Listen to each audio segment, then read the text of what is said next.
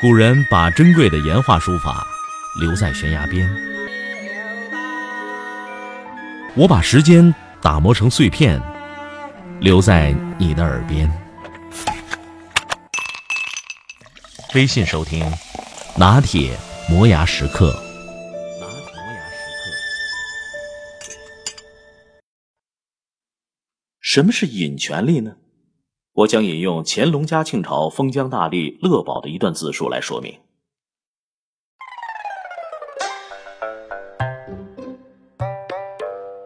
乐宝说：“我刚到成都府当通判的时候，因为不讨上司喜欢，时常遭到训斥。同僚们见风使舵，对我都爱答不理。每次到上级衙门排班参见、禀报公事的时候，竟也无人理睬，所以一直非常郁闷。”只是家里穷，不敢挂冠而去，只能忍气吞声。有一天，听说某人要来四川当总督了，正是我十年前的故交，心中窃喜，又不敢告诉别人。总督将至，我先到郊外迎接，但总督没有见我，有点失望。总督到了成都城外，我去拜见，又被挡了驾，就更失望了。到了总督衙门，大小官吏纷纷拜谒，都得到接待，唯独没有接见我。我的名帖已经递上去了，所以又不敢单独离去。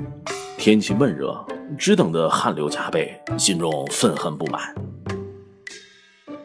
正在踌躇的时候，忽然听到传唤：“请乐三爷。”不叫官名，而叫三爷，这是朋友圈内的称呼。所以这样称呼让我恍如隔世，而且大喜过望，立即整理好衣冠，快步进入。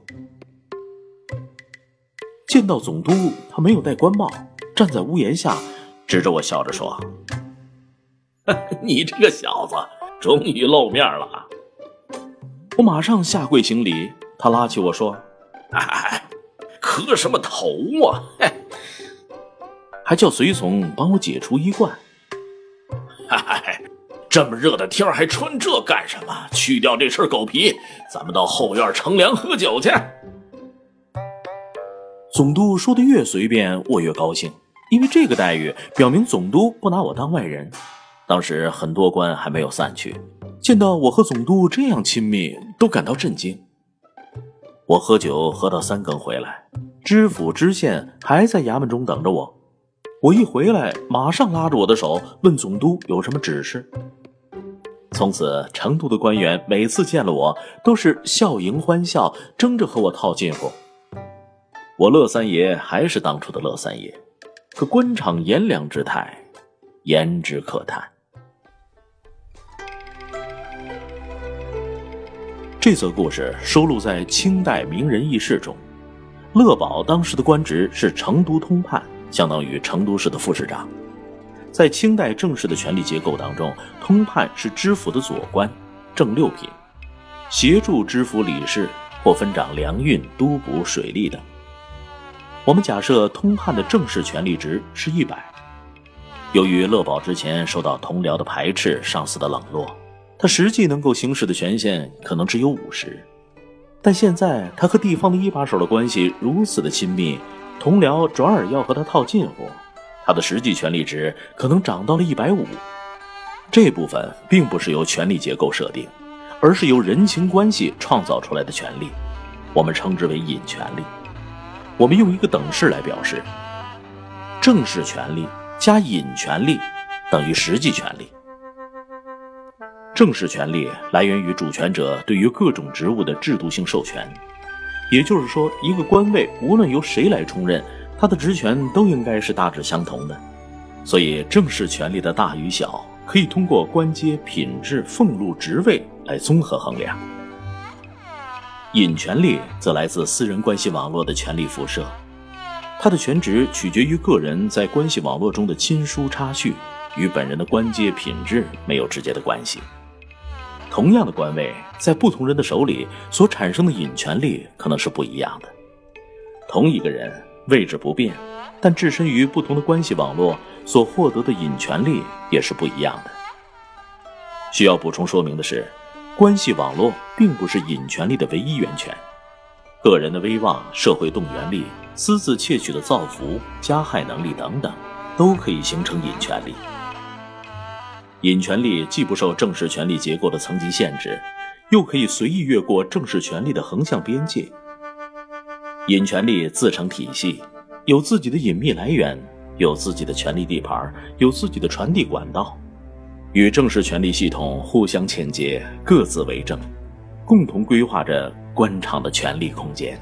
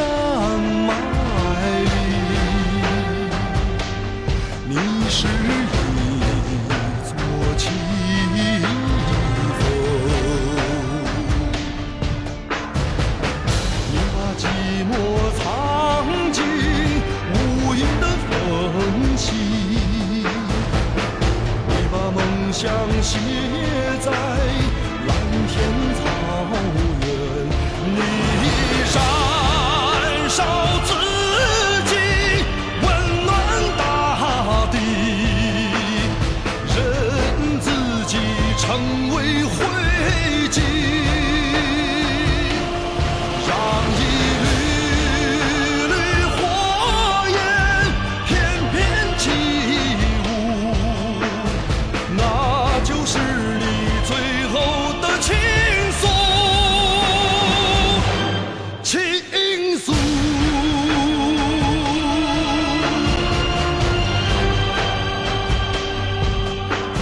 我的音频节目每天在微信首发，美图加文字，这叫有声有色。你可以边看边听，隔三差五还请你看点有意思的视频。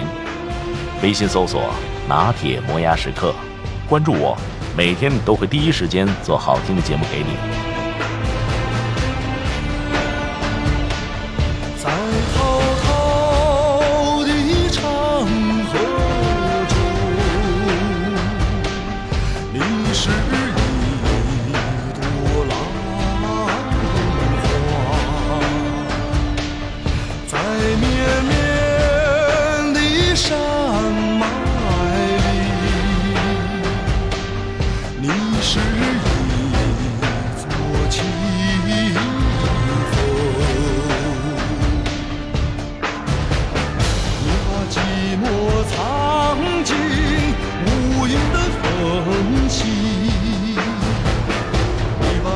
将写在蓝天草原你燃烧自己温暖大地任自己成为灰烬。